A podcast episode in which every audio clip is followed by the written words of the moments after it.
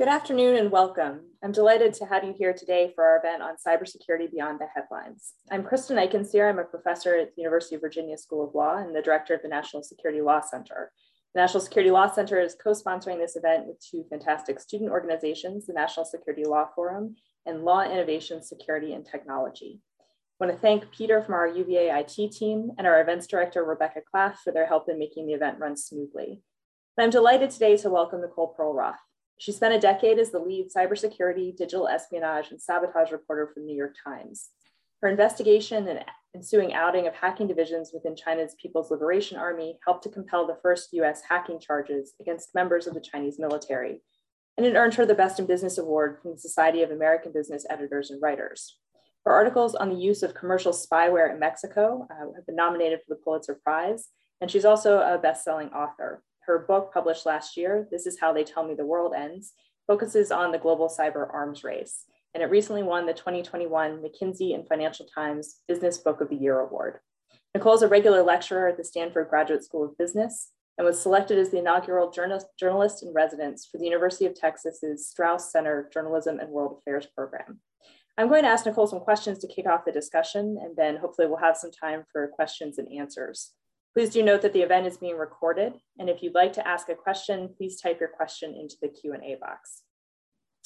So Nicole, let, let's start off with ransomware, which has been one of the cybersecurity issues garnering a lot of headlines in the United States in the last year. Particularly last summer, every month it seemed for a while, the United States was getting hit with a pretty significant ransomware attack.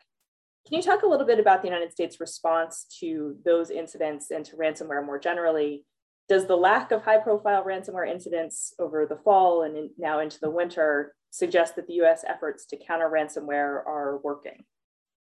Great questions. And thank you so much for joining us today. And thank you so much for having me. Um, I realize that we're all doing our 1000th Zoom webinar, so I appreciate you joining us. So on ransomware, you know, obviously it's been top of mind because the ransomware attacks have just getting been getting worse and worse and worse. And I think part of that is cryptocurrency has been a big enabler. When I first started covering ransomware attacks 6 years ago, they would hijack your personal PC for $200, tell you to go to the local pharmacy and give them the pin to some gift card. Now it's $50 million in ransom demands. And oh, we're not just going to hold your data hostage, we're actually going to leak it out online if you don't pay us. And in too many cases, unfortunately, victims are still paying because even at a $50 million uh, ransom mark, the cost to remediate from those attacks is still often more expensive than the ransom demand itself. And the other big enabler for ransomware attacks has been cyber insurance. And I don't think people realize this, but in a lot of cases, uh, cyber insurance underwriters would calculate that it would be cheaper for them to cover the cost of those ransom payments than cover the cost of, of the remediation. And I think, you know, as a private citizen, your knee jerk reaction is, well, can't we make it illegal to pay ransoms? And the case I always point to was a case in 2019, I think, of Baltimore, which was held hostage for $76,000, held their ground, didn't pay, even as you know, their water facilities were being held hostage. You couldn't pay water bills, you couldn't um, pay your mortgages. Uh, people, the public health systems were frozen. It was getting really bad, but they held their ground. And ultimately, the cost for Baltimore to remediate from that attack was $18 million. That's $18 million that could have gone to public schools, um, roads, infrastructure. And so it's not necessarily a black or white issue. And the FBI's guidance on this has been we don't recommend that you pay because when you pay, you're just funneling more money into these ransomware groups' R&D. So that's sort of been the story of how ransomware has grown to the point it is today. Now, last year was a banner year for ransomware attacks. You mentioned Colonial Pipeline. There was also the attack on JBS, which is one of the world's biggest meat suppliers. Everyone probably remembers the price of their carne asada going up on menus. There was attacks on the Martha's Vineyard ferry system, NBA basketball, minor league baseball, on and on and on. And the ones that really stuck in my memory were the attacks on hospitals.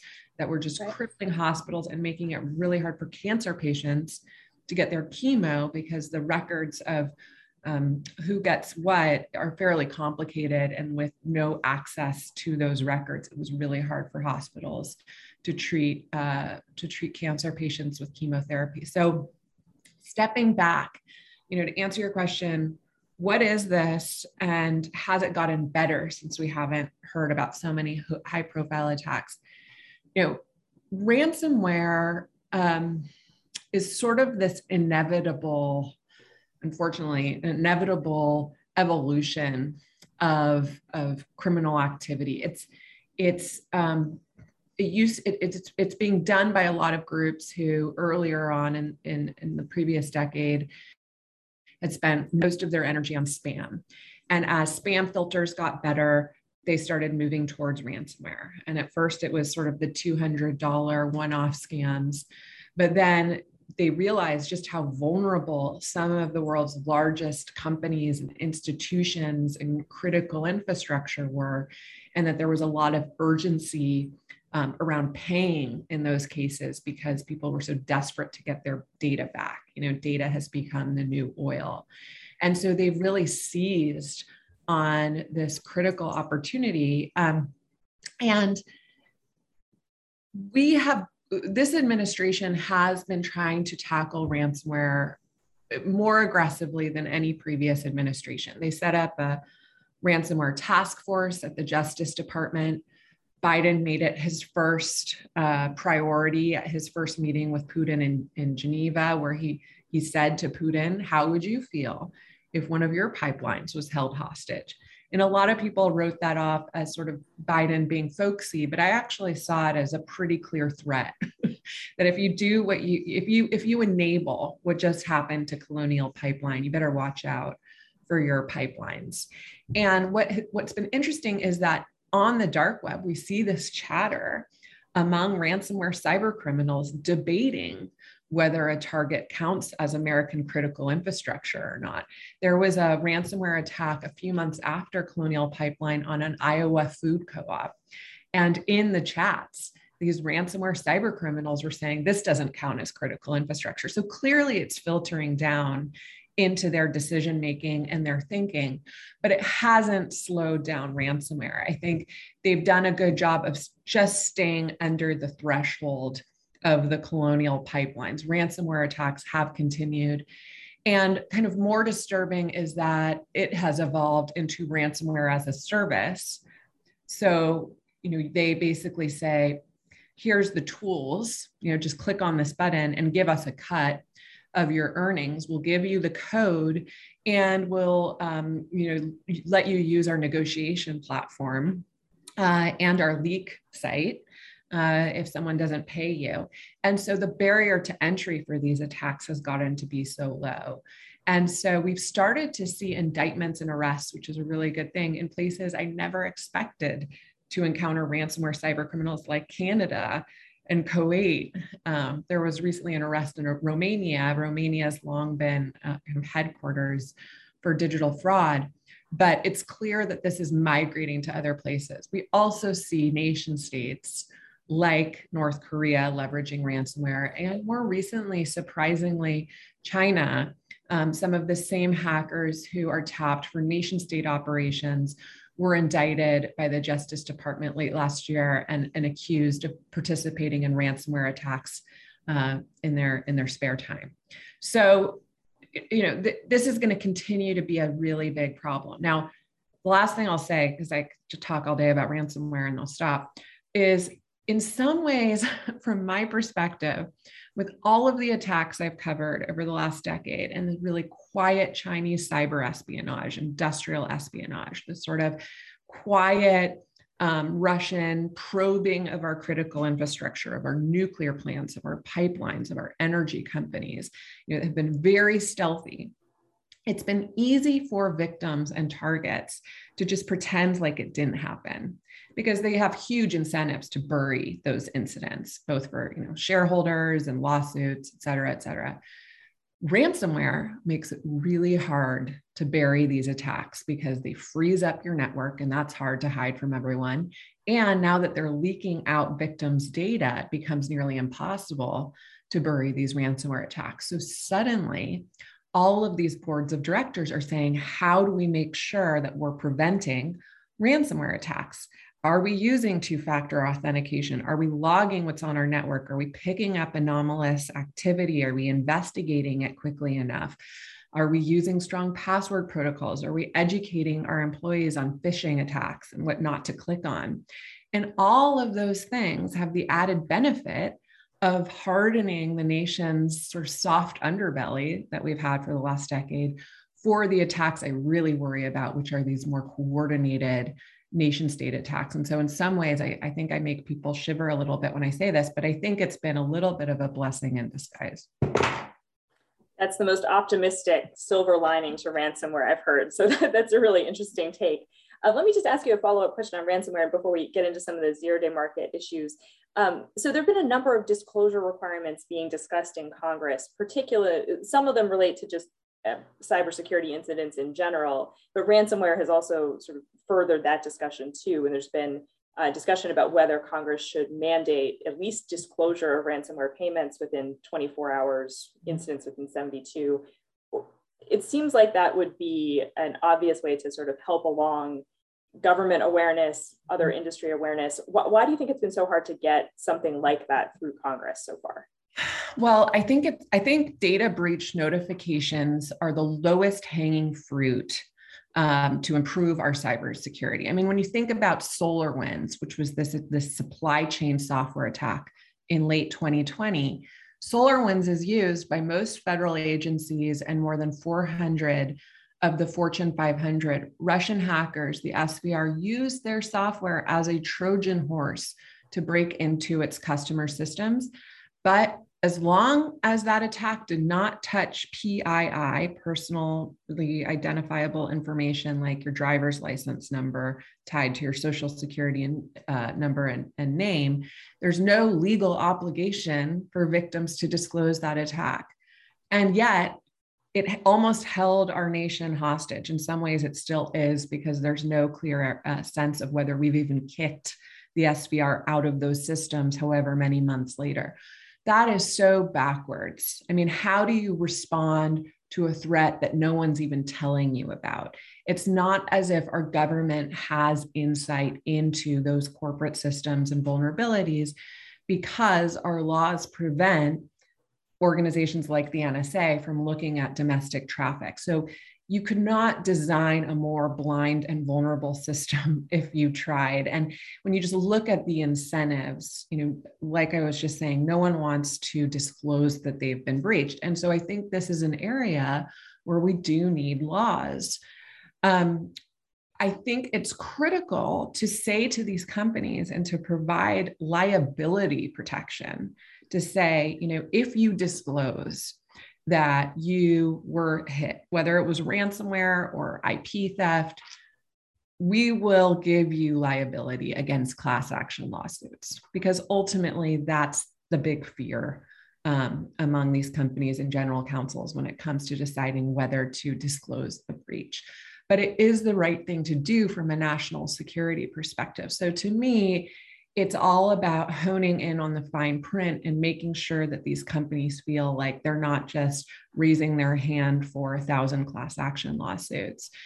Now, I I think we actually got there. Um, in this latest proposal for, for breach notifications. And for whatever reason, it was Senator Rick Scott from Florida who said, no, you know, we are not going to pass this. And to be honest, I just felt like that was a huge gut punch because if we can't even get that low hanging fruit passed, if we can't even just force companies to tell us that there's a problem because often they're not the only ones that were hit. Most times they're you know uh, uh, what would you call it? Like a leapfrog into the next victim. How are we ever going to deal with this? And so i think there we have a long way to go on educating policymakers. And to me, that's been sort of the biggest vulnerability that's getting exploited in this space that lobbyists are able to step in and convince lawmakers that we shouldn't have these laws. Um, and, and I think those policymakers are guilty of really not understanding the depth of the threat and the situation and just how dire it has become. So I'm hoping there will be progress on that front. Um, I'm, I'm, I was happy to see in the SolarWinds case that Mandiant, uh, which was the first to raise their hand on this, came out and did the right thing and told the NSA and told the press, we've been breached. We think they stole our red team tools. We don't know how far this goes, but we think it's Russia and we think it's really bad. And then a month or a few weeks later, they said, okay, we, we've been investigating and we see it came in from SolarWinds, which is an American company software. And so everyone needs to check if you're using SolarWinds software that you don't have the SVR on your network. And they had no le- legal obligation to do that. But think about where we would be if they'd never told us. We would have Russian backdoors in more than 400 of the Fortune 500 and in some of the very federal agencies like Homeland Security and the Pentagon that are supposed to keep us safe. And they didn't even know that Russian hackers were inside their system. So this, this whole incentive structure is so broken. And I think we really need laws and policymakers to step in. Yeah, it's been interesting the last few weeks too. There have been announcements from a number of members of Congress who've been really actively engaged on cybersecurity issues that they're going to be retiring. So that, yeah. that sort of knowledge deficit is, I think, getting perhaps worse, not better. But let me, let me let me let's turn away from ransomware in particular. I want to talk about you know, that's been one that an issue that's been in the headlines, but there are sort of perennial issues that are lurking behind all kinds of different cybersecurity headlines. And one is the one that you focus on in your book, uh, and that's the market for zero-day exploits. So let's just start with the basics. So can you tell us what, what is a zero-day exploit and how has that market for them evolved? Yeah, so a zero day is, and I'll just make it, I'll use a tangible example. If I'm a hacker and I find a bug in your iPhone software, your iOS software that Apple doesn't know about. I can probe and pick at that bug and see maybe I can do something with this. And let's say I was a really good hacker and I could craft a program that could exploit that software bug to read your text messages, to track your location, to record your phone calls, to turn on your camera, that would be the, that's that's the zero day exploit. That's really the mother of zero day exploits. If you can craft that program and hijack anyone's iphone remotely you can sell that right now to a number of brokers. Some of them are based in washington and virginia for 2.5 million dollars. If you can do it in android if you can get a really good remote zero day exploit for android software that's $3 million now. And then there are uh, companies overseas in the gulf that will offer you $3.5 million for that zero day exploit. The caveat is if you sell that exploit to one of these zero day brokers, you can never talk about it because the minute you talk about it, Apple finds out about it. Apple works on a patch. We all get one of those annoying software updates to patch our software, update our software. And suddenly that 2.53, $3.5 million investment goes to dust those brokers, their biggest customers are government agencies because you can see how that iPhone zero day exploit I mentioned earlier would have tremendous value for a spy agency. I mean, what else do you need? It's basically if you can get into someone's iPhone remotely, you have an invisible ankle bracelet on them. You know who they're talking to, you know where they are, you know what they're saying. Um, so I had heard about the zero day exploit. I had met with these companies who actively adver- advertise these price lists on their websites. But the thing no one wants to talk about is who their customers are. And I knew that the US government was among the biggest buyers of zero day exploits. And that started to gnaw at me, uh, to say the least. I was just in my little perch at the New York Times. Here I was with my head cut off like a chicken, running from attack to attack all over the globe as they were getting more sophisticated, more destructive, coming from corners of the globe like North Korea and Iran that we had underestimated in this realm. And it's not as if we're all using different software. We're all using the same software. We're all using iPhones and Android phones and Microsoft Windows and Linux. And in our industrial systems, we're all using Siemens industrial software or Schneider electric software. So when the US government stockpiles a zero day in one of those pieces of software so that it can spy on terrorists, spy on Russian uh, foreign officials, uh, you know, embed themselves in the Russian grid through some of that industrial software I just mentioned. They're not just leaving open a hole for our enemies, they're leaving open that hole for Americans too. And it was no longer hypothetical that our enemies would try and search for those same zero days and try and use them against the United States. It had started happening. And to me, this was the one thing, it was like Fight Club, is what I say in the book. It's the one thing no one wants to talk about. The first rule of the zero day market is nobody talks about the zero day market. Second rule of the zero day market is nobody talks about the zero day market. But to me, it was critical to crack this thing open and really get Americans to understand that their own government, you know, that as taxpayers, we're paying government to keep us safe but when it came to cybersecurity, we were paying the government to leave us more vulnerable. And really, what was happening as we embedded software into everything was that we were trading on cybersecurity in the name of what we traditionally considered to be national security without admitting that they had become one and the same. And for the most part, our enemies saw this. They saw that, okay, we might never be able to match the Pentagon spending on traditional weaponry. But for the cost of, you know, 1% of a fighter jet, we can buy the digital code to do the United States a lot of harm. And in a lot of cases, they're not coming directly for the Pentagon uh, or Cyber Command. They're coming for where the value is. They're coming for um, the companies that run our critical infrastructure, like pipelines and the power grid and our dams and our water treatment facilities. 85% of which are owned by private companies that have no regulation whatsoever saying that they have to meet some basic standard of cybersecurity. And so, again, here was a realm where we were designing the most vulnerable system possible, and no one seemed to understand just how vulnerable uh, the United States had become. So the, the United States government has a process that's supposed to be designed to kind of manage this trade-off between keeping a vulnerability secret and using it for offensive operations or disclosing it to software maker and having it patched. It's called the vulnerability equities process.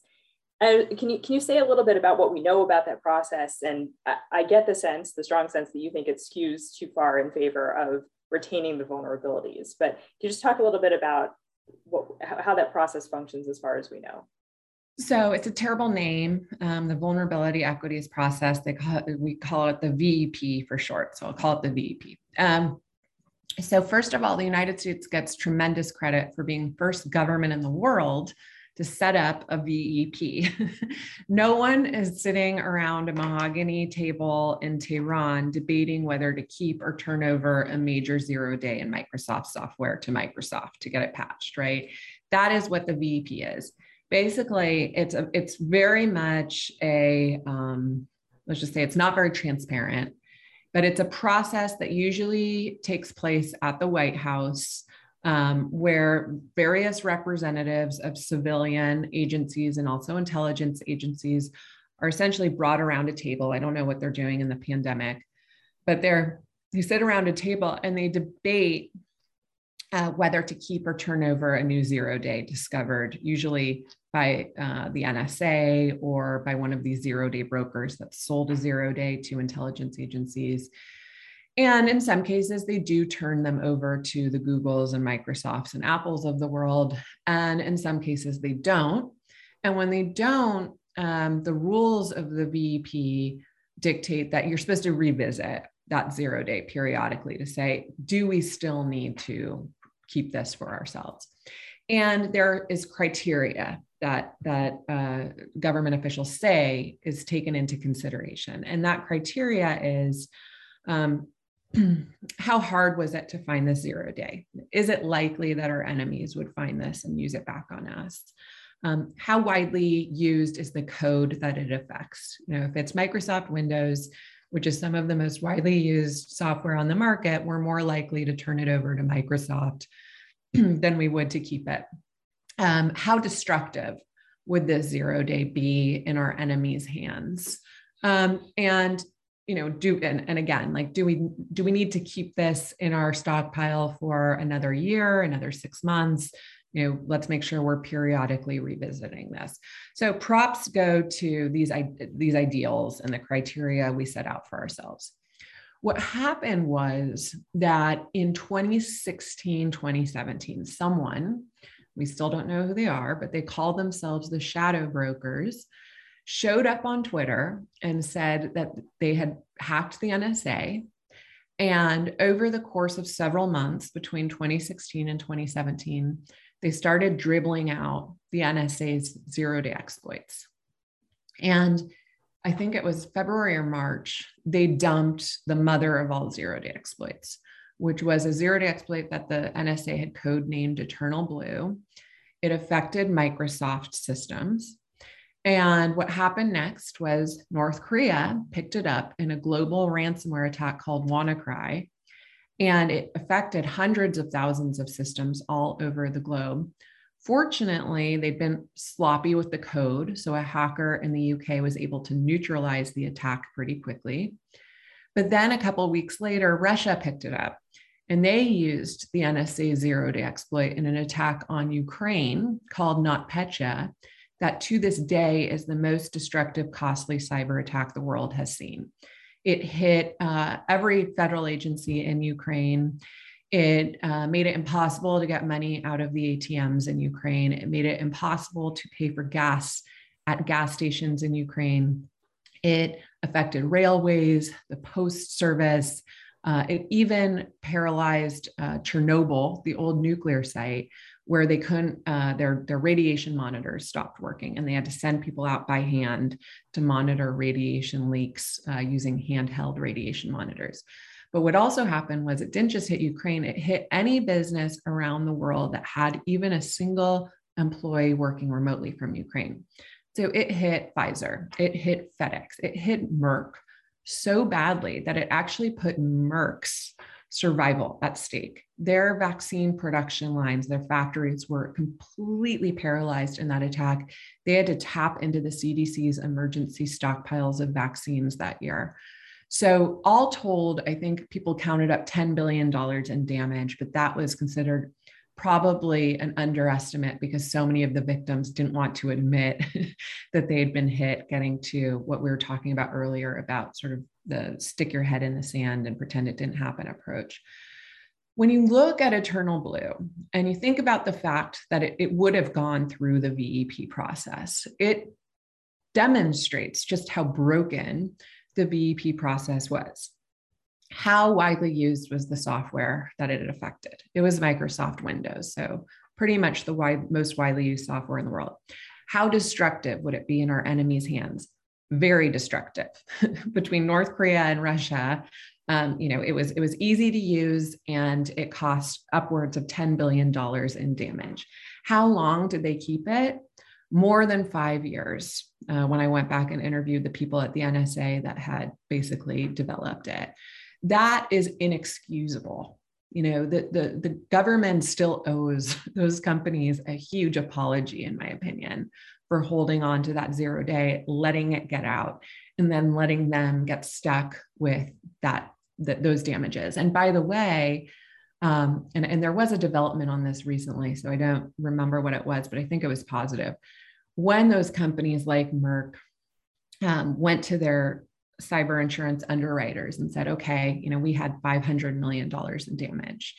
Uh, and, and we have a cyber insurance policy. Their insurance uh, company said, sorry, we're not going to pay this out. Look at this fine print. We actually have a war exemption in your policy, and we're going to invoke it because you were collateral damage in Russia's war on Ukraine. So we don't have to pay this. So, all of these companies in the United States, some of our most vibrant critical companies, were left footing the bill for $500 million, $600 million because of this zero day exploit that got out from the NSA. That's what I call a broken system. You know, and if you just apply what happened in that one attack, and we don't know how many other cases there are that are similar, but just in that one attack, you can see that, wow, we have a lot of work to do on the VEP process. There's a ton of interesting things in what you just said, but let, let, me pick up on two of them. Let me ask you first about attribution, and then I want to go to Ukraine, which is obviously dominating a lot of headlines at this point. But first on attribution, um, you know, in discussing the cyber insurance market, these exclusions that policies have for hostile and warlike actions seem to depend, at least in part, on the attribution of actions to a state. If an attack is, is attributed to a state or a state sponsored actor, that makes it seem a lot more like a, a warlike action. Think of mm-hmm. states conducting wars, not always, but that sort of leans in that direction. As a journalist, how do you think about when to name a state as responsible for a cyber attack? You've, you've done that in some of your articles. I think I mentioned at the beginning your, um, your reporting on the Chinese People's Liberation Army.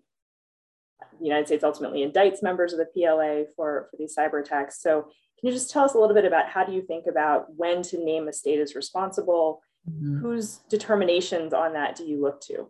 Mm-hmm. Yeah, it's a really good question. And it's a really tricky question for every journalist that covers cybersecurity. Um, I would say in my first three years at the New York Times, I was always very skeptical of attribution claims. You know how do you know what you know? Especially when those attribution claims would come from government officials because i'm sort of the the of this era of the post iraq war where you know a lot of the the intelligence that came out of that um, was wrong. And so you have this really healthy skepticism i think in the beginning then i think the pla my experience with the pla attacks really shifted my thinking you know what happened was the new york times was breached I actually embedded with our security team and with Mandiant, who we'd hired to bring in for several months.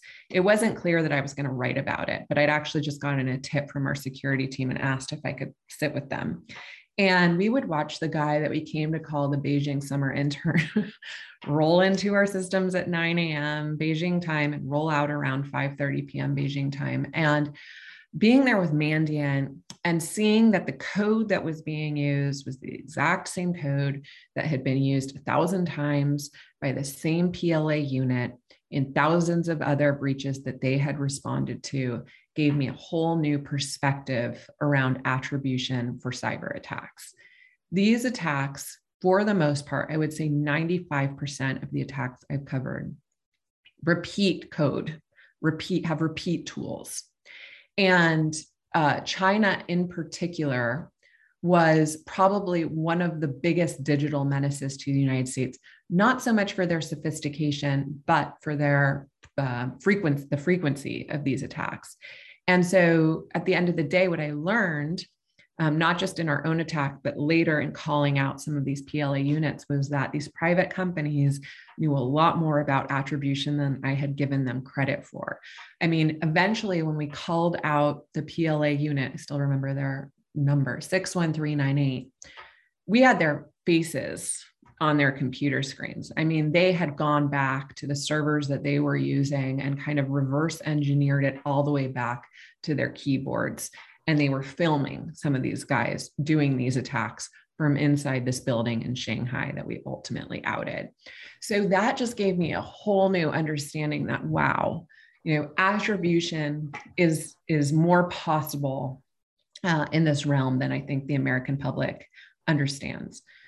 Now there are exceptions. And, and also, I should say, one of the biggest nightmares of my time at the New York Times was covering the Sony North Korea attack uh, a year later, because if you remember, North Korea hacked Sony.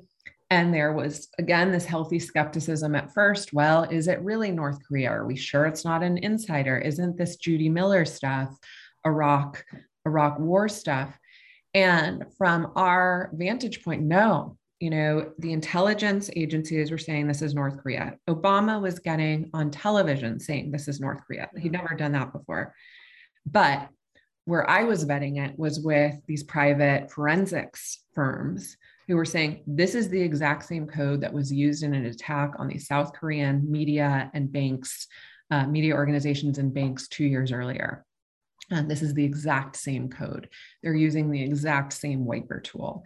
And so when you take all of that together, you see that, you know, okay, attribution, in some ways it's science, but in some ways, you, when you look at the totality of evidence, it's a little bit of an art. And, and in this case, you have two completely different sources of intelligence and forensics telling you the same thing and pointing to these tools. You can be pretty confident in the attribution. But so we were reporting that and every time you know there there is this both sidism to media every time we would say this is north korea there would be another journalist saying, but it, but is it? And I think generally it's good to have that pushback because it pushes these forensic investigators and government and intelligence agencies to make sure that they can provide evidence for it. Um, but it's tricky. And what what is interesting to me is that in recent years, we've actually caught Russia playing around with attribution.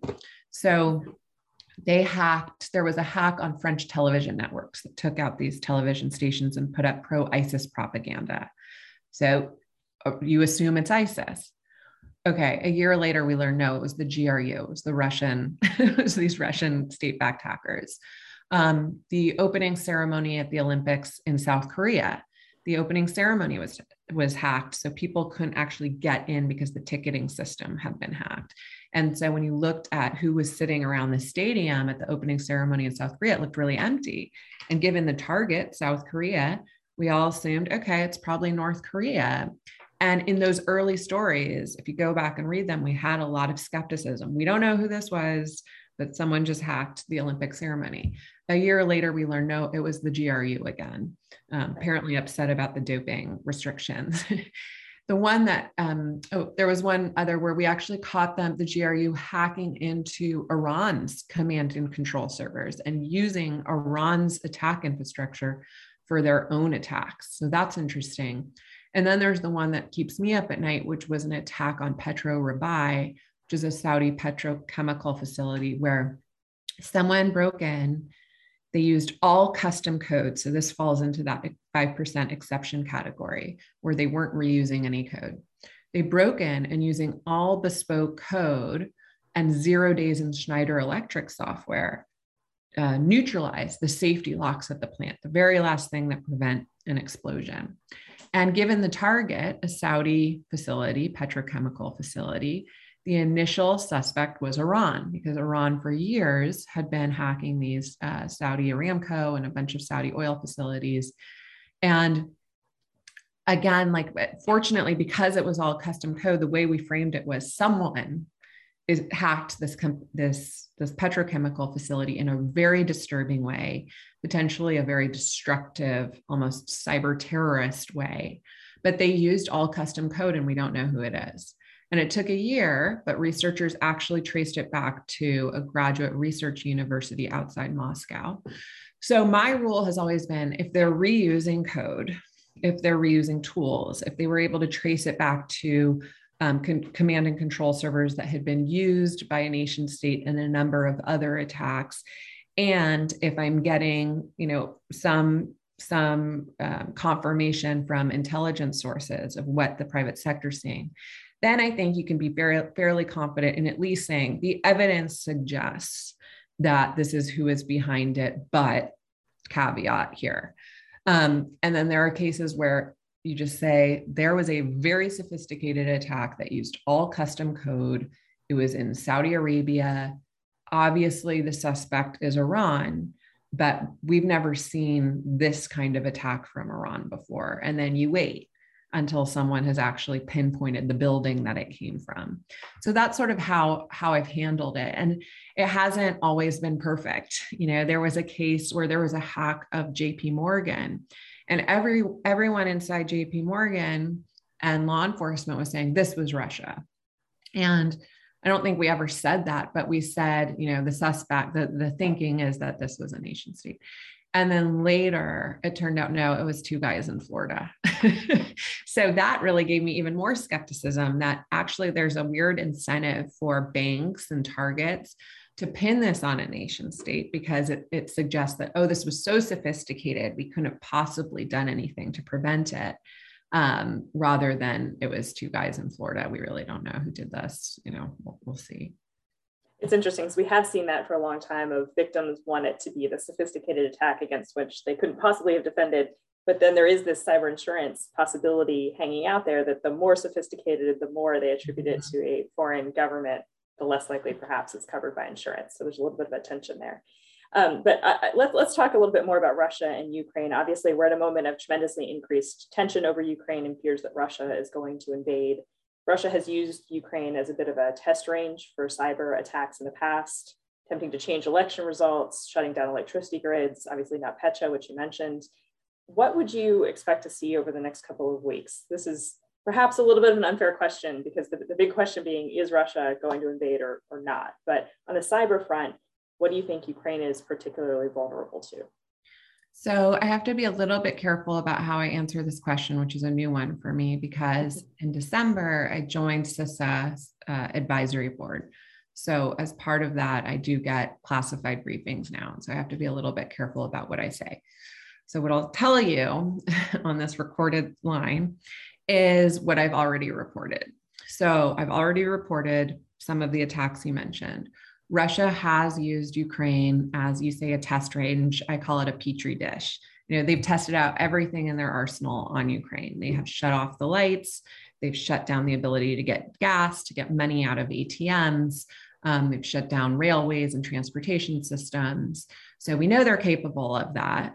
Uh, and if you were to invade a country and you've already tested all of those things out on them, why wouldn't you do that first and make sure that it's really hard for various government agencies to communicate with each other? Um, why don't you put pressure on on um, you know large demographics to just roll over because you're sick of the power being off and unable to get gas and and all of the critical things that we now depend on uh, for our survival and for innovation. Um, so to me, it would be a no-brainer in general for a nation state with those capabilities to deploy them before or timed to any invasion. I think what people need to remember, and again, this is an open source of my own reporting and it's in the book. Russia has been hacking into our critical infrastructure for a very long time. Um, you know, for the last decade, actually more than a decade now, I have reported that they have hacked into our power grid, into our energy companies, into our, uh, well, I don't think I've reported that one, but you know, they, they basically hacked our critical infrastructure. They probed our nuclear plants. They probed Wolf Creek, which was a nuclear plant in Kansas. And Putin has said if the United States were to get involved in Ukraine, that would be crossing our red line the red line terminology is very interesting because that's not a Russian phrase. There's no easy translation for that. That's an American diplomatic military term. And so he's sort of throwing it back on us and saying, if you respond here in an aggressive way, you'll be crossing our red line. And I think the best way for Putin to fire back on that would be to use the access that Russia already has in many cases to uh, inflict harm on the United States. And that gets back to my previous point at the beginning of the session, which was we are so vulnerable. You know, we have been hacked over and over again. Our most critical systems are held by private companies that haven't even admitted that they are attacked. And when it comes to um, sort of traditional military defenses, the United States' major advantage has always been we're an island of our own in many cases. We have two oceans protecting us. But when it comes to cyber attacks, there's there's no island, there's no there's no oceans, um, and it would be very easy for you know the nation's um, or the world's savviest cyber predator to use access that they already have as a lever uh, in this kind of military escalation. And so I am freaked out to tell you the truth. I'm totally freaked out by what's happening in Ukraine. And I don't know if Putin's even decided whether to invade or what levers he's going to pull, but I know that the levers are there. And I don't think that the American public even understands um, the kind of damage that could be inflicted by cyber attacks here. Okay, so that's distressing, obviously. Let's let's pivot away from the interstate politics aspect of this for a minute. I want to talk about another way, something else you talk about in your book. It kind of takes us down to the individual level, and that's the use of surveillance tech uh, against individuals, against journalists, against dissidents. You talk in the book about, uh, you wrote some of the early stories on this issue, and you talk in the book about older players like Hacking Team. Um, but this issue has really now, I think, become pretty synonymous, particularly in the last six months or so, with Israel's NSO group. Mm-hmm. And the Biden administration has done a bunch of things recently to try and crack down on some of the software. So putting NSO Group on the Commerce Department's entity list, taking actions against Chinese companies that enable surveillance against the Uyghur minority. Um, can you talk a little bit about what does that market look like, and what do you think of the efforts the Biden administration has been taking? Will these be effective at sort of shutting down that that version of the threat against individuals? Mm-hmm. So, what that market looks like is companies like NSO sell click and shoot spyware to government agencies. And basically, you know, you would not need to have really any technical or hacking skills. And but if you buy this product, if you buy NSO's Pegasus product, which is the technology that spies on mobile phones, um, you know, it's sort of like a push a button and you're in kind of thing. And for a long time, um, victims knew that they were getting targeted with NSO and would call me because they were getting strange SMS text messages that says, you know, your child's in danger, you know, or did you see this news headline? Did you see your mention in this news headline? And people would click and it would take them to Gayosso, which is a Mexican funeral website. and so, you know, clearly they were clued on to something is is weird here. And then they would come to me or they would come to Citizen Lab and we would confirm that, oh, yes, you were hit by NSO's Pegasus spyware. Then there was this disturbing turn where NSO started selling a zero click capability, which means that there's no SMS text message, there's no warning. Governments don't have to do anything. They just click the button and they're inside your phone. They use zero day exploits to get inside your phone.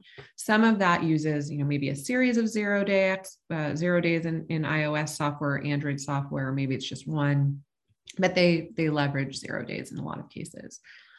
So um, NSO is, is an Israeli company. It was started in 2010. They said that you know they they require Israeli government authorization for to, to sell those tools to any foreign buyer. They told me they had a whole um, human rights uh, call it a filter, I guess, that they would put their customers through or would be customers through, where they would say, you know, where does this country fall on the Amnesty International list of human rights abusers? If they're low on that list, we won't sell to them. If they're high on that list, then okay. Um, but over and over again, uh, there's their spyware was showing up on the phones of dissidents in the UAE, uh, journalists in London, um, and then I covered series of really disturbing cases in Mexico where the NSO spyware was showing up on the phones of journalists, but also nutritionists, which was a weird one. And we found out those nutritionists had dared advocate for a national soda tax at some point. And so someone in government was using this government spyware to get into their phones, maybe because they were getting kickbacks from the soda industry. Who knows? What was clear is that this was totally out of control. There was no oversight and these are really you know intelligence tools um, that in the hands of governments that don't have uh, a process to protect human rights and to, to protect from the abuse of human rights i should say uh, they they could be very powerful tools for corruption and and abuse and um, to suppress dissent and to clamp down on on a free press and so that's basically what i've been covering for the last 10 years was just abuse after abuse first from hacking team and gamma group and some of these companies in europe um, where Europe very quickly clamped down on them, and then later of NSO Group, where Israel did not quickly clamp down on them. And then what happened is in the Biden administration, um, there was just some great reporting from my friends at the Times, Mark Mazzetti and Ronen Bergman, that said actually the FBI was considering buying Pegasus zero click spyware last summer and then didn't um, because of um, the questions around ethics and human rights abuses and some of the reporting. And then late last year in, in November, something happened that I never thought I would see, which was the Biden administration, in really a remarkable breach with Israel, our, our Israeli allies, blacklisted NSO group and basically destroyed their chances of, of a profitable exit. They had been planning a $2 billion IPO, I think. And this destroyed any chance of that. And also sent a really powerful message to governments elsewhere that, hey, you know, we will act if you're caught selling spyware, someone in your country is selling spyware that's being used to abuse human rights. So overall, I think it's it's a really positive step. It's probably an overdue step, but since then, in the last month or so, there has been new reports, um, and I apologize, I forget who reported this, of new Israeli companies that we'd never heard of uh, caught using spyware on, you know, the usual suspects. And so, and this was always Israel's argument was if it's not us, then you're going to see the spyware come from countries that aren't going to have any human rights process in place, no filter in place, aren't going to check that these buyers are human rights friendly. Um, and this market's going to go to the Chinas and Russias of the world. So, you know, ultimately you'll be doing yourself a disservice. And, you know, now we're seeing these group, these companies come out of Israel. So there's new companies to consider blacklisting, and it's going to be a whole whack-a-mole thing. And you can see how China would become you know the the ideal headquarters for this industry and so i think that's probably going to be the story over the next decade let me ask you one um, question that we've gotten from the audience that relates to something you said earlier in the discussion which is about um, requiring reporting but uh, of incidents from companies, but also giving them liability protection. And so the questioner asks about the effect that this would have on companies' stock prices and mm-hmm. sort of putting them to this in this position where they have to disclose, but then they get hit in the stock prices. Can you talk a little bit about what, what effect you've seen on companies that have disclosed these major breaches afterwards? Does it actually hurt them in the long run? Yeah, I mean, and that's a really good question because there's no doubt um, in some cases it would affect their stock price. Now, the reality is sort of sad, but I would cover these attacks. Uh, the one that really comes to mind is Home Depot. There was an, a really egregious attack by cyber criminals on Home Depot years ago. And I covered it, not just that it happened, but I went deep on some of the trade-offs the company was making on security in the name of cost um, or just in cutting they were just cost cutting and so they never any dollar they could have spent on security they weren't spending because of cost considerations. And um, people were even in the security department were even telling their their family members only use cash at home depot. I mean it was that bad. Um, and so I laid this all out in a story with my colleague. And I thought, wow, you know, this is really, I, I feel almost bad for Home Depot. This is really going to affect their stock price.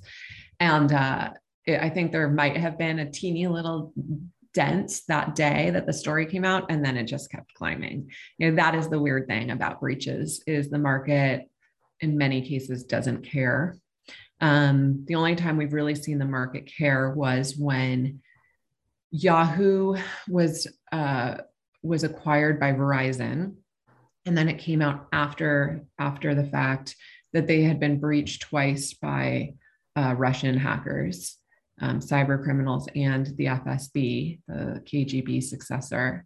And um, Verizon ultimately docked their acquisition price by, I think, $200 million. That was the first time we saw any real market penalty uh, for a breach. But other than that, for the most part, we we traditionally just see a minor uh, dent and then things keep going. And and I think that has to do with the fact that a lot of people just don't care. And so many companies have been hit. The stigma is right. fading. It seems like perhaps. So let me just wrap up here. We've only got a few minutes left by just asking you to look forward a little bit. I mean, it, it feels like with cybersecurity reporting and, and with the legal issues, we kind of go through these eras. For a while, everyone talked about intellectual property theft, and we talked about election interference. Now we talk about ransomware. So can I ask you to just kind of forecast forward for us? What are the sort of cluster of events or issues that you would expect a year from now, two years from now? We'll, we'll keep it on that, that narrow horizon because eras in cybersecurity move fast. But what do you see coming down the, the line? well, I don't think intellectual property theft will go away. Um, you know, it just it just makes a lot of sense for a lot of countries that you know they're never going to have the R and D spending that that we do in the West, and so if they want to um, become an innovator and they don't want to spend that money on r&d why not just steal the r&d um, and that that has been the story of china for a long time. And i think will continue to be the story there um, I, I unfortunately think that we will just continue to see a lot of sabotage and destructive attacks. Um, I think there'll be time to these geopolitical events that are escalating. Maybe it's Ukraine, uh, maybe it's Taiwan. But I, I think at this point, it's safe to say that any future uh, geopolitical conflict that escalates to a war just short of war uh, will involve some cyber elements to it. And I think the country that will win those conflicts um, are countries that look like a digital Israel, you know, a country that can basically continue to um, run basic critical services and innovate while surrounded by hostile neighbors and hostile activity. And right now, the United States is not that country. We would lose uh, several of those conflicts. And so unfortunately, I think over the next decade, depending how things escalate, because there are a lot of hot points around the world right now, um, I think unfortunately we're due for some short term pain uh, when it comes to cyber sabotage, attacks on our critical infrastructure, attacks on those companies that run our water and power and pipeline uh, systems. And only then, I think, will Congress be forced into action to raise the bar, raise the minimum standard for cybersecurity, that will make compromises on privacy in the name of cybersecurity. And that will be um, interesting when that plays out. Um, and then I think we'll continue to see these attacks get more sophisticated. So those sloppy Chinese attacks I was covering back in 2010 to 2012, they're not sloppy anymore. Now, you know, they used to be spear phishing attacks. Now they're zero day attacks.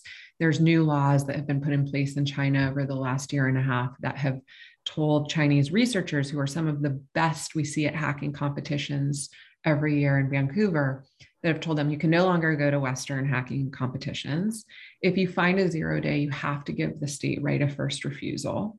Um, and where, you know, how is that playing out? It's playing out in the fact that over the past 12 months, we've seen a record number of zero day attacks come from China, and they've been very aggressive um, and very hard to catch because they use zero days. And so I think we're going to see more of that and I hope at, by the end of the decade that that short-term pain um, will have reached the threshold where we'll um, be ready as a country and as a, a, world to set up international norms for um, cyber behavior and to lay out what is what is acceptable and what is not acceptable and figure out ways to enforce those rules. I mean unfortunately right now the United States would never agree to something that sounds like a no brainer on its face, like a digital Geneva Convention. You know, of course, it sounds great that we would all agree, you know, hold hands, kumbaya, and agree to not hack each other's hospitals and power grids and water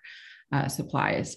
The problem is that all of the attacks that the United States conducts come out of Cyber Command or if it's espionage, it comes from the NSA or one of the intelligence agencies.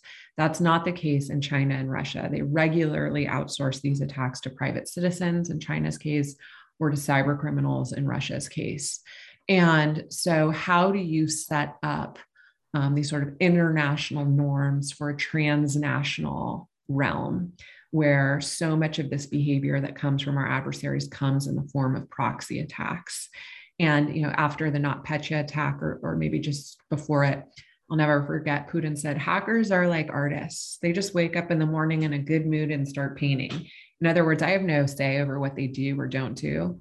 So the, um, the US position is how do you come to some international uh, D- digital Geneva like convention agreement with that guy. um, and I think that they are right. You know, I don't know how you do that. I don't know how you hold our enemies' feet to the fire. Maybe we get to a point where we say any attack that comes from inside your borders. Um, or you know will hold you, the state, to account. But then what do you do if that's that Russian cyber criminal is living in Ukraine or Romania, or that North Korean cyber criminal is living in China, or you know, it, it there's it's so messy, it's so hard. But I think it's not so hard that it's impossible. And I think too often we treat these issues as impossible. It's so hard, it's so impossible. We'll just figure it out down the road. And meanwhile, the attacks keep getting worse you know there are more attackers than ever there are more um, countries that have these capabilities i say now that there's no country on planet earth with the exception of antarctica that isn't trying to acquire zero days and, and offensive uh, cyber tools for its own attacks and its own espionage and so we have to come to terms with that world and we have to come to terms with our own vulnerability and then we have to start um, plotting ahead well, thank you for that. That's, I think, a great place to wrap up on the sort of role and work that we have to do as citizens and also as lawyers, uh, since many of our audience are lawyers or budding, budding lawyers. So thank you very much for sharing all of your expertise with us today. Uh, I really enjoyed the conversation and appreciate you being here. Thanks, Nicole. Thank you so much. And um, thank you to everyone. And, and I really do believe that solving this problem. It's not a technical problem anymore. It's a whole of society problem. Um, you know, don't think that you have no place in solving this because you're a lawyer or um, you're not technical. Like you have a big role to play, um, arguably more of a role to play. Uh, and so, you know, please, please, you know, the reason I do these talks is because I want people to get involved and I want to see new ideas um, for how to contain this. And uh, you know the old ideas aren't working so i think it's time to bring in more outsiders. So thank you thank you for listening and and uh, thank you for having me. Thank you very much